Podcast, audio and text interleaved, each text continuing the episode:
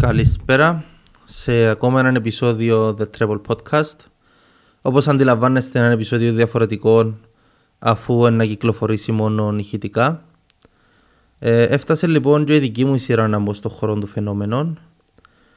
Ε, εντάξει, ξεκίνησε πρώτα ο Ανδρέας με τα δικά του.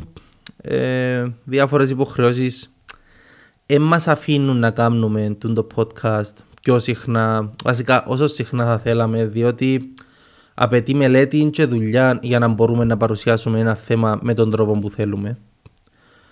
Ε, αυτά ουσιαστικά. Νομίζω να μπω σιγά σιγά στο θέμα μου. Και αν έχετε μεταξύ προτάσεις οι οποίες είναι ενδιαφέρεστούν, ε, είμαστε εμείς ανοιχτοί σε προτάσεις. Τώρα τελευταία σκεφτούμαστε. Βασικά πρέπει να κάνουμε κάτι για το Μουντιάλ γιατί έρχεται τώρα τον Νοέμβρη. Οπότε να έχουμε και λίγο χρόνο να προετοιμαστούμε. Αλλά γενικά, αν έχετε προτάσεις, σίγουρα ενδιαφερούμαστε.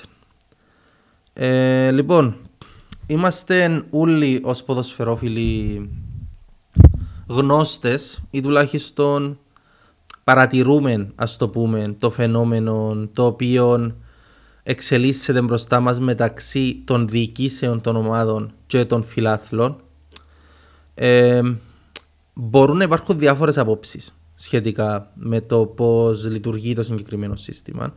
Εγώ θεωρώ ότι δεν είναι το ιδανικό γιατί το ποδόσφαιρο είναι πολλά διαφορετικό που, το, που τον κόσμο των επιχειρήσεων και ως, και ως επιχείρηση το ίδιο το ποδόσφαιρο είναι διαφορετικό. Δηλαδή,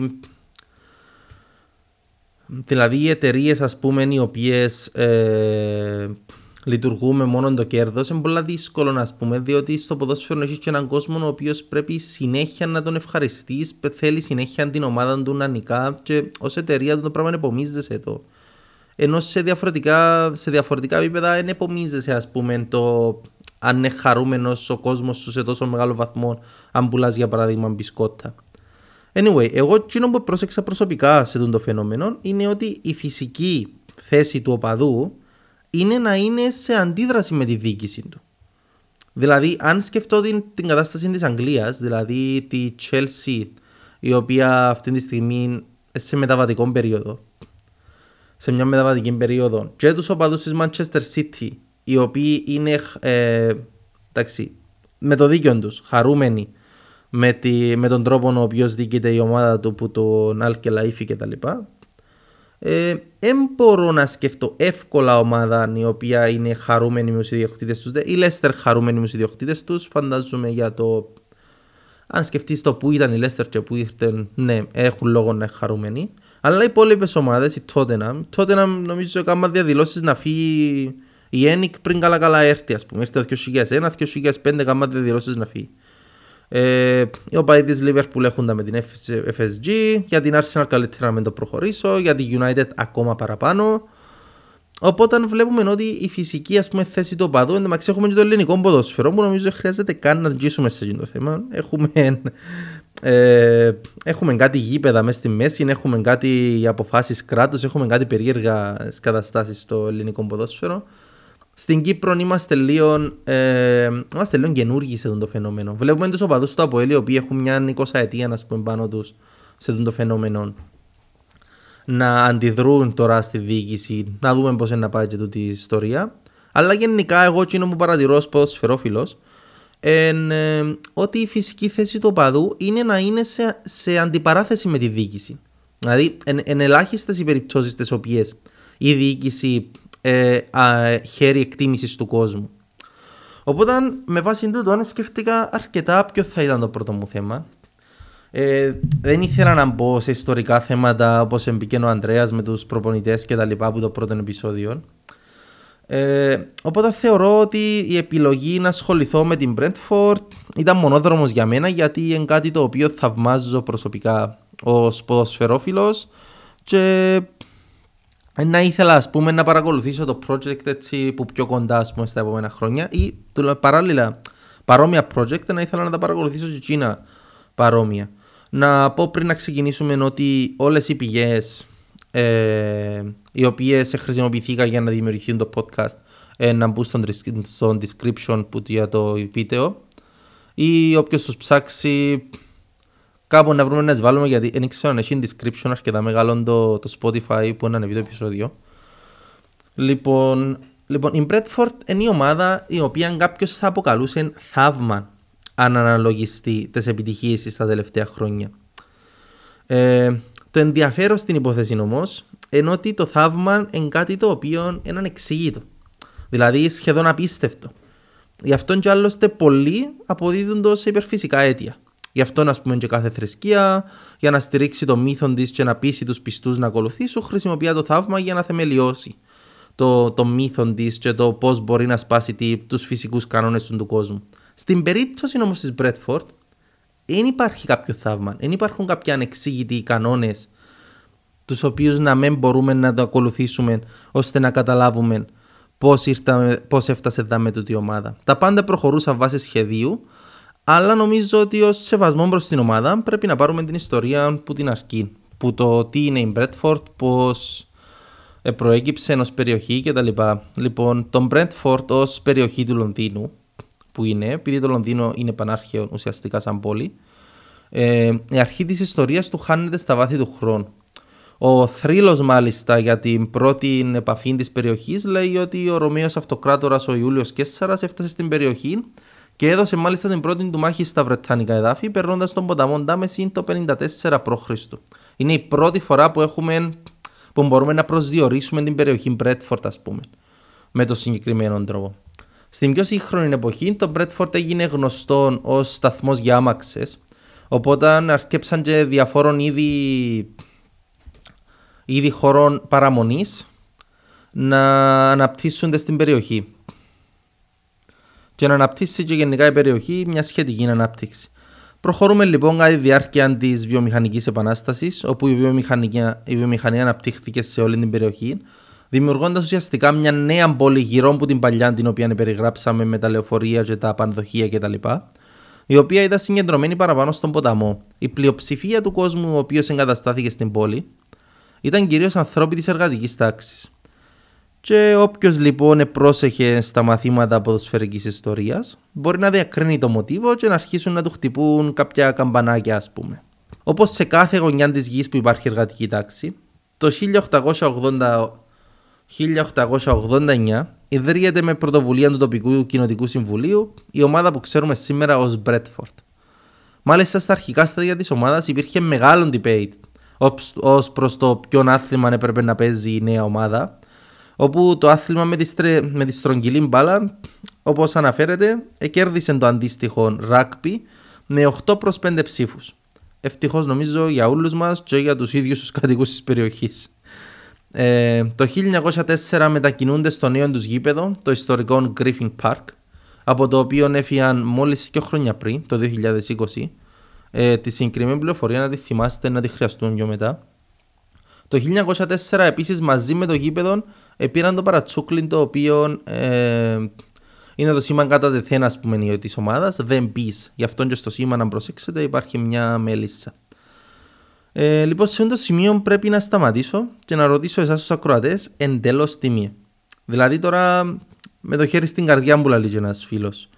Θυμάστε κάποιος που εσάς θυμάται την ομάδα; Δηλαδή, πέρα από κάποιον παιχνίδι manager ή κάποιο ψαγμένο τελικό κυπέλου που μπορεί να θυμάστε, έχετε κάποια ανάμνηση που την ομάδα; Έχετε να πείτε κάτι για κάποιον παίχτη, μια φάση την οποία θυμάστε; Ε, μάλλον όχι είναι η απάντηση. Και για να είμαι ειλικρινής, ούτε εγώ. Οπότε φαντάζομαι στο. Εσάς που ακούτε, προκύπτω σας δύο ερωτήματα. Το πρώτο είναι, αφού δεν την ξέρεις, και λέει μας ότι είναι ουσιαστικά άσημη, γιατί κάνεις podcast αφιερωμένο σε τούτη; Και μάλιστα το πρώτο σου podcast αφιερωμένο σε τούτη.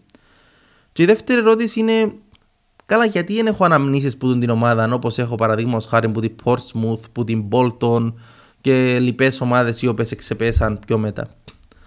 Λοιπόν, απαντήσεις υπάρχουν και στα δύο ερωτήματα. Θα ξεκινήσουμε όμως που τη δεύτερη. Ο κύριος λόγος που δεν ξέρουμε κάτι από την, Berford, από την Bradford από πριν είναι ουσιαστικά οι οικονομικές της περιπέτειες. Το 1958, όντας στην τρίτη κατηγορία του Νότου, η Αγγλική Ομοσπονδία αποφασίζει να δημιουργήσει τις γνωστές τέσσερις ενιαίες κατηγορίες, κάτι το οποίο φέρνει τους πρωταγωνιστές μας στην τέταρτη κατηγορία. Γεγονός το οποίο αναμενόμενα δεν έκατσε να πούμε καλά στους οπαδούς της ομάδας γενικότερα, Γιατί φαντάζομαι οι ίδιοι σκεφτήκαν το ότι ήμασταν τρίτη κατηγορία, πάμε τεταρτή, άσχετα αν φαντάζομαι οι ομάδες οι οποίες ήταν πιο ψηλά τους τώρα μειωθήκαν, αφού έγινε ενιαίο το ποδόσφαιρο. Λοιπόν, υπό την προεδρία του κυρίου Τζακ Ντούνετ, ο οποίος όπως λένε οι πηγές έφερε αρκετά ψηλά αμοιβόμενου ποδοσφαιριστές, η ομάδα καταφέρνει τελικά να πάρει τον τίτλο και την άνοδο το 1963 στην τρίτη κατηγορία. Αλλά όπως αντιλαμβάνεστε όμω όπως αντιλαμβάνεστε όμως και εσείς που την εμπειρία σας στο ποδόσφαιρο, ο συνδυασμός ενός βραχυπρόθεσμου στόχου και υψηλά συμβόλαια συνήθως πάει προς μια κατεύθυνση μόνον. Όπως καταλαβαίνετε λοιπόν το 1967, τέσσερα χρόνια μετά, η Μπρέτφορντ χρεοκοπεί. Έχουν μεγάλες εβδομαδιαίε ελλείψεις στα οικονομικά και οδηγούν μάλιστα τον Jack Τούνετ να προσπαθήσει να πουλήσει το γήπεδο της Μπρέτφορντ στον αντίπαλο πρόεδρο της QPR. Το οποίο, αν αντιλαμβάνεστε, είναι η ερωσιλία. Ενώ να πουλήσει το γήπεδο της ομάδας στον αντίπαλο και στον local rival. Ε, στο τέλος όμως, μια συνεργασία από επιχειρηματίες και με τη στήριξη του κόσμου, το γήπεδο μείνει στην ιδιοκτησία της Μπρέτφορντ και σιγά σιγά μπήκα σε ένα πρόγραμμα για να μειωθούν τα χρέη που υπάρχουν. Εντάξει, αν είσαστε φίλοι του Κυπριακού και του ελληνικού ποδοσφαίρου, νομίζω αντιλαμβάνεστε τι σημαίνει τούτο. Και τούτη είναι η απάντηση στη δεύτερη ερώτηση. Για ποιο λόγο θυμάστε την Bradford; Ο λόγος εν τούτος, διότι έμεινε κυρίως ανώνυμη κατά τη διάρκεια της δεκαετίας του 70, αλλά και του 80, και το πιο πιθανό είναι έχετε αναμνήσεις που τη συγκεκριμένη ομάδα.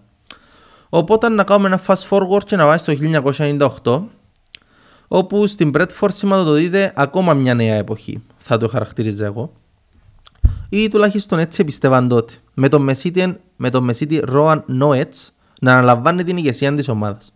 Ο Ρον ήταν πρώην ιδιοκτήτης της Crystal Palace και γενικότερα το όνειρο του ήταν να δημιουργήσει μια υπερδύναμη στο ποδόσφαιρο από το νότιο Λονδίνο. Λοιπόν, ο τρόπος να το καταφέρει ακόμα πιο ενδιαφέρον. Καταπληκτικός. Η ιδέα του κατά τον ίδιο ήταν να καταφέρει να ενώσει τις τρεις μεγάλες ομάδες του νότιου Λονδίνου, τη Queen's Park Rangers, την Bradford και την Crystal Palace, σε μια μεγάλη. Ναι, ξέρω. Κι εγώ. Ε, κι εγώ αντιλαμβάνομαι το. Είναι ηλίθια ιδέα. Για κάθε ποδοσφαιρόφιλο. Αλλά φαντάζομαι ότι στο μυαλό κάποιου ο οποίος είναι μεσίτης η δουλειά του, ίσως το πράγμα να ακούει του λογικό. Θέλω να πω, η τακτική του merch στον κόσμο των επιχειρήσεων είναι ίσως ο πιο γλύωρος τρόπος για δύο εταιρείες ή και περισσότερες να μεγαλώσουν, να πάρουν μεγαλύτερο κομμάτι της πίτα κτλ. Ε, Ευτυχώς όμως είμαστε σε ένα διαφορετικό κόσμο, τον του ποδοσφαίρου, και θα σας προκαλέσει απολύτως καμιά έκπληξη να σας πω ότι τούτη η ιδέα δεν έγινε ποτέ πραγματικότητα.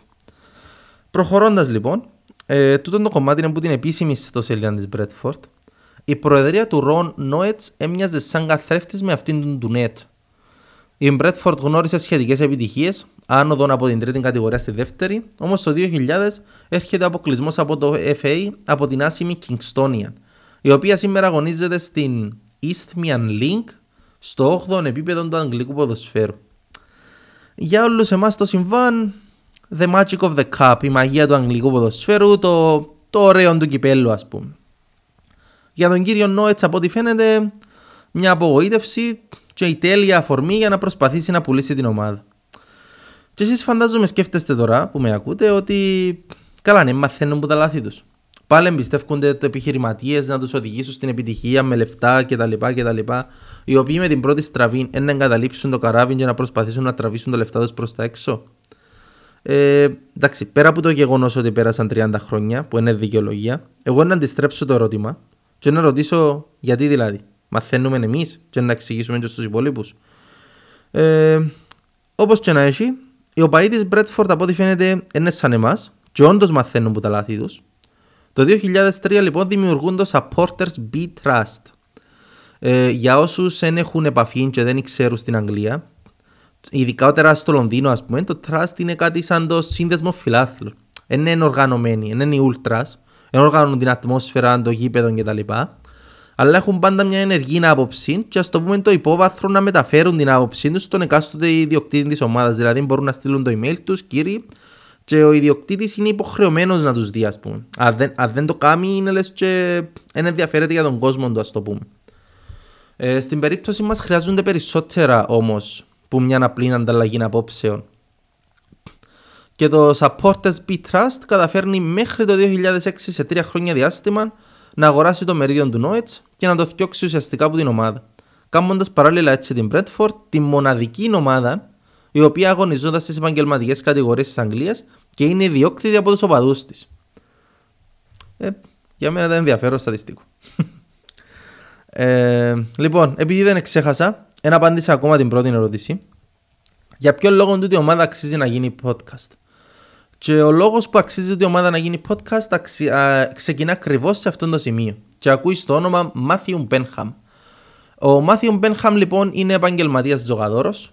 Εντάξει, αρχικά ήταν και απόφυτο του Oxford, ασχολείται με τις ασφάλειες και με επενδύσεις σε τραπεζικούς οργανισμούς.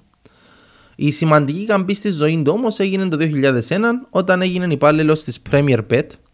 Εκεί υπό την καθοδήγηση ενός άλλου διάσημου επαγγελματία τζογαδόρου του Tony Bloom, ο οποίος εντωμεταξύ είναι ο σημερινός ιδιοκτήτης της Brighton, δημιουργήθηκε ο Μάθιου Μπένχαμ που ξέρουμε σήμερα. Τρία χρόνια μετά λοιπόν ο Μπένχαμ θα αποχωρήσει από την εταιρεία, αφού οι σχέσεις του με τον Bloom ψυχράνθηκαν σε μεγάλο βαθμό. Και αν μπορείτε να αντιληφθείτε ε, θα πούμε παραπάνω γιατί είναι θέμα για άλλη, για, άλλη, για άλλη μέρα. Η σχέση της Brighton με την Bradford ας πούμε είναι και οι καλύτερες. Θέλω να πω η, η κόντρα και η ψύχρα υπάρχει ακόμα ως σήμερα.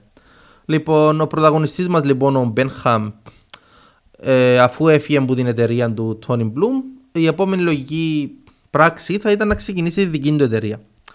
Πιστός λοιπόν στο ρητόν ότι αν θέλεις να γίνεις πλούσιος στον πυρετών του χρυσού δεν πρέπει να ψάχνεις για χρυσό, αλλά να πουλάς τα φτιάρκα να σκάψουν τζίνι που είναι να ψάξουν. Αποφασίζει λοιπόν να, να μην δημιουργήσει απλά μια στοιχηματική εταιρεία, αλλά να δημιουργήσει μια εταιρεία η οποία δίνει συμβουλές με βάση τη λογική που παίρνει ο ίδιος τις αποφάσεις ως επαγγελματίας τζογαδόρος. Δηλαδή να πάρει την τέχνη που έμαθε και να την πουλήσει σε υπόλοιπους οι οποίοι παίζουν τζόγο. Η εταιρεία του λοιπόν γνωρίζει μεγάλη επιτυχία Γεγονός που μας αφήνει με δύο συμπεράσματα, ας το πούμε. Αρχικά, έχουμε έναν εύπορο, πλούσιο και σχετικά σίγουρα εγώ πιστεύω έξυπνων ανθρώπων, ο οποίος κατά δεύτερον είναι τρομερά εξοικειωμένος με τις πιθανότητες και τους αριθμούς. Και this is where the Bradford comes in. Ενώ δαμε να ξεκινήσουμε να χρησιμοποιούμε τα main attributes του Benham, να τα χρησιμοποιήσουμε στην Bradford. Ο Μπένχαμ εντωμεταξύ, τυχαία ή και όχι, είναι ο παδός της ομάδας από παιδί. Συγκεκριμένα έχει μνήμες που παιχνίδι της ομάδας όταν ήταν 11 ετών. Και μάλιστα ήταν μέσα στην ομάδα των οπαδών, οι οποίοι αγοράσαν το μερίδιο της ομάδας το 2003 από τον Νόετς, ώστε να προχωρήσουν την εποχή τους Supporters Trust. Το 2007 λοιπόν η ομάδα αντιμετωπίζει ξανά οικονομικά προβλήματα, όχι τόσο σοβαρά όσο τα δύο προηγούμενα, αλλά σίγουρα αρκετά σημαντικά. Ο Μπένχαμ δεν θα μπορούσε να μείνει άπραγος και αμέσως προτείνει στο Supported Trust ένα δάνειο. Το δάνειο ήταν ύψος 700.000 αλλά με έναν όρο. Ο όρος ήταν ότι εάν το Trust δεν πλήρωνε πίσω το δάνειο, θα είχε τη δυνατότητα να αγοράσει την ομάδα. Fast forward στο 2012, έτσι και έγινε, το Trust αποφασίζει να μην εξεπληρώσει το δάνειο, γεγονός που σημαίνει ότι ο Μάθιου Μπένχαμ είναι ο νέος ιδιοκτήτης της Brentford δεν ε, έγινε τόσο απλά. Δεν ήταν θέμα ότι είναι πλήρωση το δάνειο, ήταν κάποιο είδους εκλογών στο αν θα πληρώσουμε ή όχι, τις οποίες κατάφερε ο Μπένχαμ με τον κύκλο του και τους υποστηριχτές του, αφού έχει χρόνια ο παδό της ομάδας, να τις κερδίσει. Και θα με ήθελα να ρωτήσω, ας πούμε, αν το, αν το πιάνουμε το, το vibe, ας πούμε, σκεφτείτε πόσες φορές νιώσετε εσείς ή σκεφτείτε αν όχι να αποφασίζετε εσείς για την ομάδα σας, τουλάχιστον όμως να μπορούσατε να πάρετε τις αποφάσεις για εκείνη, τις αποφάσεις που συνήθως εκ των υστέρων, σαν οπαδοί, σκεφτούμαστε ότι να πρέπει να, να, πρέπει να το κάνουμε, ας πούμε. Ή τουλάχιστον να νιώθετε την εκτίμηση, την ευθύνη τέλος πάντων ότι η γνώμη μετρά και η γνώμη σου σαν οπαδός μετρά και μπορεί να διαμορφώσει το μέλλον.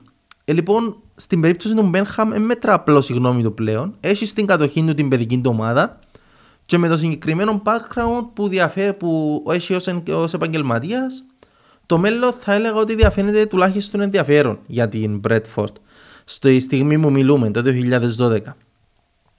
Η ομάδα αγωνίζεται στη Link 1, την τρίτη κατηγορία του αγγλικού ποδοσφαίρου και η πρώτη πράξη του Μπένχαμ η οποία ήταν αντίθετη με τους προ... με προηγούμενους ιδιοκτήτες ή με παρόμοιους ιδιοκτήτες οι οποίοι αναλαμβάνουν παρόμοιου μεγέθους ομάδας δεν αναλώθηκε στο να ξοδέψει λεφτά για παίκτες προσωπικό, να ψάξει τη γλύωρη επιτυχία.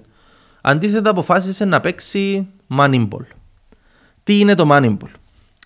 Είναι η λογική που ακολουθούν συνήθως μικρές ομάδες να αγοράζεις παίκτες οι οποίοι είναι υποτιμημένοι από τις υπόλοιπες ομάδες και να πουλάς στου δικούς σου, τους οποίους οι υπόλοιποι έχουν υπερτιμημένους. Αν μας ακούει ο Κουτίνιο, έναν απίστευτα καλό παράδειγμα. ώστε να αναπτυχθείς παράλληλα και ποιοτικά μες στο γήπεδο, αλλά και οικονομικά ως επιχείρηση που είναι οι πλήστες ομάδες σήμερα.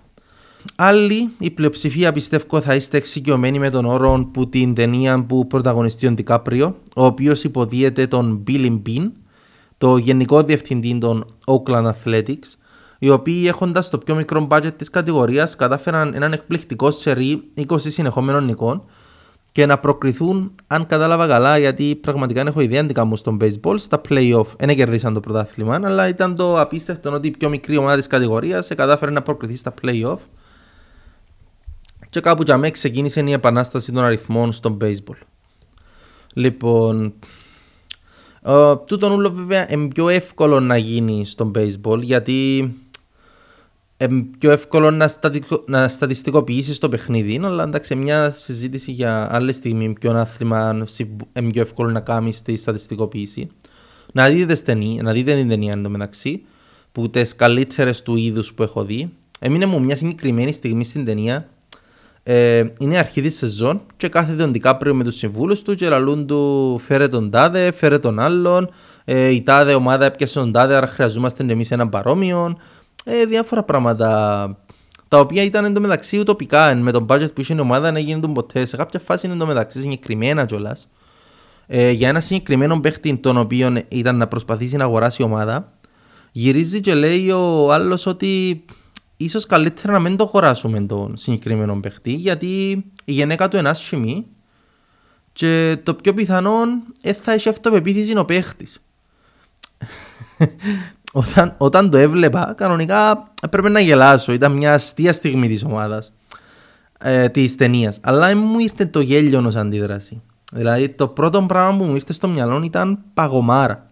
Διότι κατάλαβα ότι η πιθανότητα που βλέπω είναι ένα απλά ταινία είμαι σίγουρος ότι υπάρχουν ομάδες, θα έλεγα και ομάδες που στηρίζω, οι οποίες παίρνουν τις αποφάσεις τους με βάση τούντες λογικές. Αν μπορούμε να τις χαρακτηρίσουμε έτσι. Anyway, ναι. Απομακρυνθήκαμε από το θέμα μας. Πάμε στον Μπένχαμ, ο οποίος εντωμεταξύ παράλληλα διαφωνεί με τον όρο Moneyball, διότι ο ίδιος σε δηλώσεις του αναφέρει ότι τα στατιστικά είναι εργαλείο, αλλά δεν μπορούμε να αντικαταστήσουμε τη φυσική παρατήρηση ενός παίκτη για αξιολόγηση, διότι πολύ απλά όπως περιγράφει ο ίδιος ακόμη, απέχουμε πάρα πολύ από το να μπορούμε να κωδικοποιήσουμε το ποδόσφαιρο με αριθμούς. Το baseball συγκεκριμένα έχει πάνω από 100 χρόνια παράδοσης μες στατιστικά, τα οποία το, το ποδόσφαιρο δεν τα έχει σε τον μεγάλο βαθμό. Έχουμε τα γνωστά στατιστικά, αλλά τα στατιστικά τα οποία πραγματικά μετρούν, είμαστε ακόμα σχετικά πίσω. Που λες, άρα αυτό που αποφασίζει να κάνει ουσιαστικά είναι να χρησιμοποιεί τα στατιστικά με τρόπο, με τρόπο επιστημονικό, επιστημονικό δηλαδή με δοκιμή και συστηματικότητα, χρησιμοποιεί μια σειρά από συγκεκριμένα στατιστικά και μετά ελέγχει αν η συγκεκριμένη μέτρηση, η φόρμουλα ή οποιοδήποτε συνδυασμό στατιστικών ευοήθησαν το στο να προβλέψει τι ενέργειε του συγκεκριμένου παίχτη τον οποίο αναλύει. Γι' αυτόν εντωμεταξύ αγόρασε και τη Midland στη Δανία, ώστε να μπορεί να δοκιμάσει τις φόρμουλες του κτλ. Οτιδήποτε δούλεψε στη Δανία εφαρμόζεται και στην Brentford. Ε, θεωρητικά λοιπόν, άμα έχουμε όλες τις πληροφορίες υπόψη μας, ε, η ήττα το 2016 της Manchester United που τη Midland ίσως να φαίνεται λιγότερο έκπληξη από όσο φαίνονταν τότε εκ πρώτης όψεως. Θέλω να πω, ίσως κάποιος να υποστηρίξει ότι τελικά δεν πρέπει να βλέπουμε εμφανίσεις, όμορφος, άσχημος, το χρώμα του δέρματος, αν έχει τατού όπως παρατηρούσαμε πιο παλιά και να ξεκινήσουμε να εμπιστευόμαστε την actual ικανότητα και τους αριθμούς κάποιου παίχτη, ξέρω εγώ. Τέλος πάντων. Μια άλλη βασική πρακτική την οποία το επιτελείο της Bradford εφάρμοζε ήταν η χρήση των expected goals όταν έψαχνε για επιθετικούς. Η λογική είναι πάρα πολύ απλή, ε, αλλά και άμεσα συνδεδεμένη με το Moneyball. Για τους σκοπούς του podcast θα απλοποιήσουμε όσο να είναι το παράδειγμα μας για να μπορείτε να με ακολουθήσετε όσο μπορείτε. Ε, Α υποθέσουμε ότι έχουμε δύο επιθετικούς υποψήφιους να έρθουν στην ομάδα μας. Λοιπόν, ο ένας πέρσι έχει βάλει 18 γκολ, ενώ ο άλλος 4. Τσίνο με τα 18 ήταν που τους κορυφαίους του πρωταθλήματος. Η αξία του είναι 20-40 μύρια, 100-120 ανάλογα που παίζει, whatever. Ο άλλος επέρασε το πρωτάθλημα στην αφάνεια, ελάχιστα φώτα δημοσιότητας πάνω του. Ε, ο ένας, ας πούμε, γράφεται διθύραμβου κάθε εβδομάδα στο Facebook, που τα site κτλ. Ενώ ο άλλος, εκτός που τους φαν της ομάδας του, ίσως να μην τον πήρε κανένας είδηση για να του δώσει τα εύσημα. Το δίλημα στην προκειμένη περίπτωση με τα στοιχεία που έχουμε μπροστά μας φαίνεται απλό. Αν η στόχη σου είναι υψηλή και αν ο πρόεδρος θέλει να ευχαριστήσει τους οπαδούς, τότε φέρνουμε μέσα το star και ας δώσουμε και κάτι παραπάνω. Το δίλημα όμως αλλάζει αν προσθέσει την παράμετρο expected goals. Αν κάποιος από εσάς δεν είναι εξοικειωμένος με τα expected goals ως μονάδα μέτρησης του ποδοσφαίρου, μπορεί να, τρέψει, να, να τρέξει στο σχετικό podcast που έκαναμε ένα αριθμό 7, αν δεν κάνω λάθος. Λοιπόν, σεζόν 3, αριθμός 7. Το βασικό λοιπόν είναι ότι μια μέτρηση που σου λέει ότι με βάση την τελική ενέργεια, το shoot δηλαδή, που έγινε, τη γωνιά που έγινε η τελική, σε κάποιες μετρήσεις βάλουν το ύψος, βάλουν το που στεκούνται αμυντικοί, που στεκεί ο τερματοφύλακας κτλ. κτλ. Ε, ποιο είναι το δυνατόν του point και ποια γωνιά είναι σούταρε. Βάλουν όλα τα στοιχεία μαζί και με βάση άλλες χίλιες και εκατό και βάλε καταγεγραμμένες ευκαιρίες που έγιναν στο ποδόσφαιρο, λέει σου πόση πιθανότητα υπάρχει να μπει γκολ που γίνει τη θέση. Ε, σημαντική λεπτομέρεια που πρέπει να γνωρίζετε αν ένας παίχτης είναι πολύ πιο πάνω από τα expected goals του, τότε συνήθως κάτι δεν πάει καλά. Δηλαδή σημαίνει ότι η τύχη, οι συγκυρίες, η φόρμα, η ρέντα, παιδί μου που λαλούμε, ε, έπαιξαν τον ρόλο τους για να έρθουν το αποτέλεσμα. Εννοείται, πάντα εννοείται, ότι υπάρχουν παίχτες οι οποίοι όντως σπάζουν το μοντέλο, όντως βάλουν παραπάνω από όσα πρέπει. Ο Μέση, ο Χάλαντ, ο Σον, ο Σαλάχ είναι σταθερά πάνω από τα expected goals που τους αναλογούν. Αλλά εμπήχει περίπου 10 με 20% πιο πάνω. Κανένας δεν μπορεί να σπάσει σε μεγάλο βαθμό το μοντέλο. Ε, μπορεί να σπάσει για μια σεζόν μόνο, αλλά το προηγούμενο είναι έρθει να το, να το μοιάσει το μοντέλο, να τα πούμε λίγο πιο κάτω. Τέλος πάντων, ναι, όσοι θέλετε να μάθετε περισσότερα expected goals, δείτε το podcast μας και αν ακόμα θέλετε να μάθετε περισσότερα, στείλτε μήνυμα, ρε παιδί μου. Που λέτε πίσω στο παράδειγμα. Στην προκειμένη περίπτωση, ο star μας έχει υπερδιπλάσια τιμή, όπως συμβαίνει σε όλες τις περιπτώσεις. Και ο αντιστάρ έχει μια λογική τιμή για έναν επιθετικό των 8 γκολ. Αν όμως βάλουμε τον παράδειγμα expected goals, τα οποία μπορούμε να πούμε ότι είναι παρόμοια και το 12, ο ένας έβαλε 18 γκολ με expected goals 12, ενώ ο άλλος 8 γκολ με expected goals 12 πάλι, σημαίνει πως κατά, κατά μεγάλη πιθανότητα ο Star την επόμενη χρονιά είναι να πέσει σε γκολ, ενώ ο Anti-Star είναι να βάλει πιθανόν τα 4 που του λείπουν. Ή αν δεν βάλει τα 4 μπορεί να βάλει 10 που του λείπουν για να φτάσει τα expected goals σου. Δηλαδή, να βάλω ένα παράδειγμα κάτω, ας πούμε, ο Σαλάχ, την απίστευτη σεζόν που έσπασε το ρεκόρ του Σιρ. Τα περισσότερα γκολ σε μια σεζόν. Έβαλε 32. Ενώ με βάση τα expected goals έπρεπε να βάλει 25. Την αμέσως επόμενη έπρεπε να βάλει 21,8 expected goals. Και έβαλε 22. Μιλούμε για τρελά νούμερα. Ναι, πάρα πολύ επιθετικοί να ζηλεύκαν τα νούμερα. Αλλά βλέπετε ότι που τα 32 γκολ στα 22 μπορεί να πεις ότι α, έπεσε ο Σαλάχ. Ενώ όχι, στην πραγματικότητα είχε κάνει μια απίστευτη σεζόν που ήταν υπερβολικά φορμαρισμένος στην πρώτη του, έβαλε 32 και στη δεύτερη απλά έκαμε εκείνο που έπρεπε να κάνει, όπως κάνουν όλοι οι ποδοσφαιριστές, έβαλε εκείνο που έπρεπε να βάλει. Ε, λοιπόν, όπως αντιλαμβάνεστε ο δικός μας ο Μπενχαμ, ευκάλεε πάντα την επιλογή του αντιστάρ, έτσι ώστε να πιάσει τους παιχτέ οι οποίοι είναι υποτιμημένοι από την ομάδα τους. Και όπως αντιλαμβάνεστε, η συλλογή του υποπιθετικού είναι, είναι αξιοζηλευτή. Ε, θα τους αναφέρουμε πιο μετά για τις μεταγραφικέ του κινήσεις για να δούμε έτσι μια πιο γενική εικόνα της πορείας της Μπρέτφορντ. Ε, μια άλλη πρακτική η οποία είναι γνωστή που πλευράς Μπρέτφορντ είναι το γεγονός ότι πιστεύουν ακράδαντα ότι ένας παίχτης για να κρυθεί πρέπει να το δεις για περίπου 35 μάτς. Τα οποία όμως να έρχονται με μια συνοχή. Δεν είναι να το βάζεις, ας πούμε, 20 λεπτά στο επόμενο παιχνίδι, χρησιμοποιεί αλλαγή, στο μεθεπόμενο ακόμα 15 και τούτο να, να θεωρηθεί δύο συμμετοχές ώσπου να συμπληρώσεις 35 και να πεις Α, τελικά μου κάνει ο συγκεκριμένος παίχτης. Ε, ευχαριστούμε πολύ, γεια σας. Μαζί με την λογική, ε, σε μια έτσι περίεργη ας πούμε, στιγμή διάβγειας για, για ομάδα του του ε, αντιληφθήκαν το πόσο συμπιεσμένος είναι ο χώρος των Λονδίνων από ομάδες. και ομάδες που έχουν πολύ πιο βαρύ όνομα που την Bradford. Δηλαδή, αν είσαι νεαρό ταλέντο στην, στην περιοχή της Bradford και θέλεις να παίξεις σε μια ακαδημία, το πιο πιθανό είναι να πάει να παίξεις στη Crystal Palace. Αν είσαι ακόμα πιο μεγάλο ταλέντο, ε, το πιο πιθανό είναι να πάει να παίξεις στη γειτονική Chelsea. Αν είσαι έναν ταλέντο το οποίο είναι να κάνεις όνομα μου μικρός, αντιλαμβάνεσαι ότι πλέον μπαίνουν στο παιχνίδι την Arsenal, τότε να, είναι πολλά δύσκολο να πιάσεις ένα top ταλέντο στην ακαδημία σου, όντας στην Brentford. Οπότε τι αποφασίσαν να κάνουν, Έπειρα μια αφιλεγόμενη, προχωρήσα σε μια αφιλεγόμενη κίνηση, εκλείσαν τις ακαδημίες τους. Ε, πρώτης ανάγνωσης είναι να σκεφτεί κάποιος ότι καλά είναι δυνατόν. Μια ομάδα που προσπαθεί να πουλήσει για να ανεβεί, να κλείνει τις ακαδημίες της, και γιατί, για να γλιτώσει ουσιαστικά ψίχουλα. Δυο εκατομμύρια, ένα εκατομμύριο πόσα που χρειάζεται η, η Ακαδημία της Μπρέτφορντ. Ε, εντάξει, ψίχουλα μπορούμε να τα πούμε τώρα που η ομάδα είναι στη Premier League. Αλλά πάμε στην τρίτη κατηγορία, τα 2 εκατομμύρια ψίχουλα, εγώ νομίζω ότι δεν είναι έτσι. Οπότε για να λύσουμε και τα δύο θέματα, προχωρούμε στην απόφαση αντί ακαδημιών να δημιουργήσουμε μια δεύτερη ομάδα.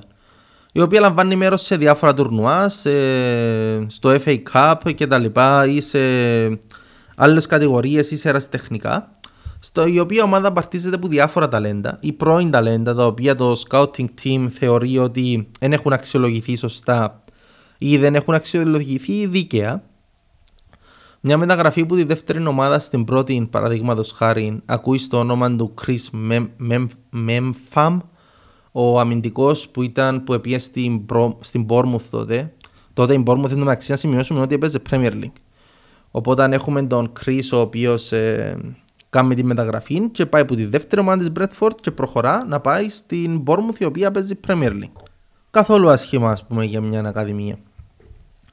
Ε, γενικότερα τώρα, η ομάδα της Bradford κάνει τα πάντα με βάση τα στατιστικά και τους αριθμούς ε, και είναι ελάχιστα τούτα που έχουν αφήκει να φύγει προς τα έξω. Δηλαδή, έχουμε παρουσιάσει τις βασικές αρχές τους σε το podcast με τον τρόπο που δουλεύουν αλλά υπάρχουν σίγουρα πάρα πολλά διαφορετικές πρακτικές, υπάρχουν σίγουρα πάρα πολλοί διαφορετικοί συνδυασμοί στατιστικών, τους οποίους σήμερα δεν έχουμε απολύτως καμιά ιδέα. Εμείς στο ευρύ κοινό, οι οπαδοί, ας πούμε, για το τι ακριβώς κάνουν. Δυστυχώς θα έλεγα εγώ γιατί είμαι περίεργος. Και γενικά θέλω οτιδήποτε φτιάχνει καινούριο το οποίο μπορεί να βοηθήσει στην καλύτερη ανάγνωση του αθλήματος. Ε, εγώ είμαι πάντα υπέρ να προσπαθούμε να το μάθουμε. Ε, αλλά δυστυχώς στην προκειμένη φάση που είμαστε, τούτον το τούτη συνδυασμή στατιστικών είναι ουσιαστικά το μυστικό της επιτυχίας της κάθε ομάδας και καμιά ομάδα δεν πρόκειται να μας τους δώσει όσον ακόμα είναι, θεωρούν ότι είναι καινούριο στατιστικό. Ε, αξίζει όμως να κοιτάξουμε τα αποτελέσματα που έφεραν τούτη προσέγγιση και οι πρακτικές τις οποίες ακολούθησε η Breakford. Δηλαδή, χρειάζεται να το πούμε σε μια πρόταση, ένα ελάλουν Link One σε Premier League σε 9 χρόνια. Που μόνον του είναι ποδοσφαιρικό επίτευγμα. Να μην πω θαύμα γιατί δεν έχουμε τις συζητήσεις που είχαμε πριν. Αν όμως συνυπολογίσουμε ότι τούτον έγινε με αρνητικό net spend, αυτή τη στιγμή είναι 35 εκατομμύρια κάτω με 35 εκατομμύρια κέρδος με βάση το transfer market το φετινό. Και ότι με τα κέρδη, εκτός το ότι είχαν κέρδος 35 εκατομμύρια, εχτίσαν και γήπεδο με τα λεφτά που έφκαλαν μου τις μεταγραφές, ε, πραγματικά ειλικρινά δεν ξέρω ποια λέξη πρέπει να χρησιμοποιηθεί για να περιγράψει την πορεία της Μπρέτφορντ και το όραμα του Μπένχαμ σε την ομάδα. Ε, είναι αλήθεια λοιπόν. Ε, αποχαιρετούμε το αγαπημένο μας Griffin Park το 2020 που το εγλιτώσαμε με νύχια και με δόντια από τον Τουνέτ το 1967 και τώρα η έδρα της Bradford είναι το Brentford Community Stadium. Ε, πρακτικά όμως αξίζει να δούμε κάποιες μεταγραφές οι οποίες μπορούν να σας κινήσουν το ενδιαφέρον και να δώσουν έτσι μια καλύτερη μαθιά ας πούμε, στην, στην τακτική της Brentford για να σε το πράγμα που περιγράφουμε ενό Moneyball ας πούμε παρόλο που ο κύριος Μπένχαμ διαφωνεί το πρώτο όνομα που φαντάζομαι να το αναγνωρίσετε είναι ο Σαΐτ Μπενραχμά ο extreme της West Ham η Brentford φέρνει εδώ στην Αγγλία για 1,7 εκατομμύρια το 2018. Ε, δύο χρόνια μετά το δίνει δανεικό στη West Ham για 4 με 4,5 εκατομμύρια περίπου ε, απλά ως loan fee, δηλαδή ήταν νομιά η West Ham, τούτα έδωκε για να πάει δανεικός και έρχεται πίσω και τον επόμενο Γενάρη του 2020 έρχεται η West Ham και δίνει 23 εκατομμύρια ευρώ για να τον αγοράσει. Δηλαδή, μιλούμε, έδωσε περίπου 2 και έχει πάρει πίσω περίπου 28. Όσοι είσαστε καλοί στα μαθηματικά, δείτε το κέρδος. Νομίζω γύρω στο 1400% ας πούμε. Ε, άρρωστη, άρρωστη αριθμή για, για επενδύσεις. Ε, άλλο νούμερο, άλλο, μια άλλη ενδιαφέρουσα περίπτωση. Όλοι Watkins, 7,2 εκατομμύρια από την Exeter City το 2017 και πέρσι μόλις επολύθηκε στην Aston Villa για 34. Τέσσερις φορές τα λεφτά σου ας πούμε. Ε, Νίλ με πάει 2 εκατομμύρια από τη Saint Etienne το 2017. Πολύθηκε το 2019 στην Brighton για 24 εκατομμύρια. Δηλαδή πάλι απίστευτο το κέρδος για επένδυση. Τώρα, εντάξει, τούτες είναι ομολογουμένως μεταγραφικές κινήσεις οι οποίες ξεχωρίζουν. Και κάποιος κακοπροαίρετος θα μπορούσε να πει ότι δίνω λάθος εντύπωση, ας πούμε, γιατί θυκευάζω μόνο τι καλύτερες. Και για οποιαδήποτε ομάδα θυκευάζω τις καλύτερες, μπορεί να δούμε τούτη την αίσθηση, ας πούμε, ότι όντως είναι πολύ καλή στο να πουλήσει. Λοιπόν, οπότε για να για να δω μια καλύτερη εικόνα και να είμαι και πιο δίκαιος με εσάς τους ακροατές, έψαξα μια τυχαία χρονιά που τις 9 τις οποίες έχει ο Μπένχαμ την ομάδα στην κατοχή του και αποφάσισα να πάρω το 2016. Εν τω μεταξύ, όντως στην τύχη είναι διάλεξε χρονιά. Η Μπρέτφορντ επούλησε τρεις παίκτες το 2016 που ήταν οι ακόλουθοι. Ο Σκοτ Χόκαν, ο οποίος αγόρασε τον για λιγότερο από ένα εκατομμύριο το 2014 και πούλησε το για δεκάμιση στην Άστο Βίλα λίγα χρόνια μετά. Άλλη περίπτωση είναι ο David Patton, τερματοφύλακας ο οποίος πήγε 5 με 6 με 7 υποσχετικές που η Tottenham σε άλλη ομάδα. Τελικά πουλήθηκε από τη Tottenham στην Charlton Athletic για 630.000 και τρία χρόνια μετά η Brentford αγοράζει τον για άγνωστον ποσό, δεν ξέρουμε το ποσό, αλλά η ενδεικτική αξία του Button στο transfer market τότε ήταν 400.000, άρα υπολογίζουμε το ποσό είναι κάπου περίπου. Και πωλήθηκε μετά από ένα διάστημα για 2,3 εκατομμύρια στη Fulham. Δηλαδή πάλι το ποσοστό του κέρδους είναι κάπου τσάμε με τις υπόλοιπες μεταγραφές. Τρίτος παίχτης ο οποίος επουλήθηκε ήταν ο Jake Bitwell, ο οποίος ε, αγοράσαν τον που τους κάτω των 21 της Everton το 2013 πάλι για άγνωστον ποσό η ενδεικτική αξία ήταν 150.000 και μετά από κάποια χρόνια έφυγε για την. Sorry, μετά από κάποια χρόνια. Το 2016 έφυγε για την Birmingham για 1,5 εκατομμύρια. Δηλαδή 10 φορές τα λεφτά σου, ας πούμε. Νομίζω η εικόνα που προσπαθώ να παρουσιάσω εξεκάθαρη. Δηλαδή, να είμαι εντελώς ειλικρινής. Δεν ξέρω ποια είναι η ομάδα η οποία να πουλήσει τον επόμενο Κουτίνιο, τον επόμενο Μπέιλ, τον επόμενο Νεϊμάρ κτλ. κτλ. Η, η αλήθεια είναι ότι για να πουλήσεις ποδοσφαιριστές σε τσίντα λεφτά πρέπει να είσαι και εσύ στο top επίπεδο και πλέον είναι η Bradford στο top επίπεδο. Αλλά είναι να πω ότι αν μπορεί με επενδύσεις χιλιάδων όπως είδαμε τώρα το 2016 και μερικών εκατομμυρίων να ανεβεί τρεις κατηγορίες σε 9 χρόνια, να χτίσει γήπεδο, να έχει θετικό cash flow, ε, τότε ίσως αν έψαχνα την επόμενη μεγάλο, μεγάλη πώληση ή το επόμενο next big thing του ποδοσφαίρου, ε, να είχα ας πούμε έναν μάτι καρφωμένο μπας στην Bradford και τη λογική του Moneyball και στα στατιστικά τα οποία εφαρμόζουν σε εκείνη την ομάδα. Ε, για να το τελειώσω κάπου κάπου με το podcast για την Bradford, ε, αν είσαστε μπουτσίνους τους οποίους σας αρέσει να συζητάτε για τη διοίκηση της ομάδας σας, ε, τις οποίες ε, η οποία ας πούμε, μπορεί να παίρνει και καλαθασμένες αποφάσεις τις οποίες ε, διαφωνείτε ή πώς αλλιώς ας πούμε γενικά για το πώς να αντιλαμβάνεστε το ποδόσφαιρο πώς να αντιλαμβάνεστε ας πούμε πώς να κρίνετε μια σεζόν ε, προπονητές, ε, διοίκηση κτλ. Ε, συστήνω σας να πάτε να δείτε το TED Talk στο YouTube στο οποίο μιλάω ο πρόεδρος της Midland να το βάλω και εγώ κάτω στο, κάτω στα description άμα βρούμε τη λύση με το Spotify τι ακριβώς να κάνουμε το link. Είναι ο πρόεδρος της Midland ο σημερινός, ο οποίος μιλά, εξηγεί βασικά για ποιο λόγο έκαμε λάθος η Newcastle το 2012 όταν τελείωσε, όταν τελείωσε πέμπτη τότε στην κατηγορία και είχε κάνει 8 χρόνια κλειστό συμβόλαιο νομίζω του προπονητή της. Και εξηγά για ποιο λόγο ακριβώς τούτη η απόφαση ήταν λάθος και για και τον τρόπο ο οποίος κρίνει έχει πραγματικά ενδιαφέρον.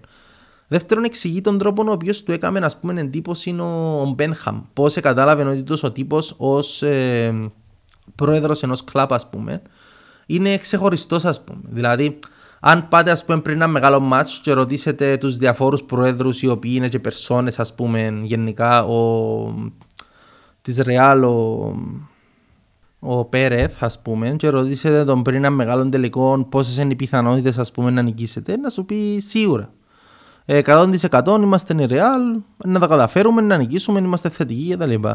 Όταν πήγαινε και έκαμε παρόμοια ερώτηση στον Μπένχαμ ο πρόεδρος της συγκεκριμένης, sorry έχω το όνομα του δαμέ της Midland, ε, η απάντηση του Μπένχαμ ήταν ότι έχουμε ας πούμε 42% να ανεβούμε.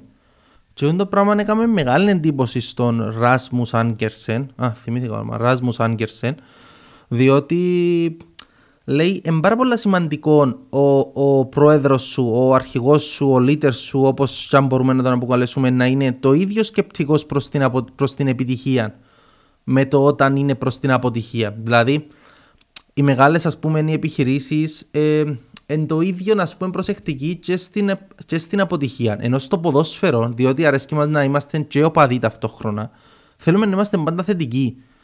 Και εν κάτι το οποίο είναι πάρα πολλά επικίνδυνο γιατί μπορεί να σε οδηγήσει σε πάρα πολλά λάθος αποφάσεις. Ε, λοιπόν, εγώ αυτά είχα να πω για την Bradford. Ευχαριστώ που μας ακούσε, που με ακούσετε, που φτάσαμε σε αυτό το σημείο και τα λέμε στο επόμενο επεισόδιο ή στο επόμενο φαινόμενο ανάλογα. Καλή συνέχεια σε όλους.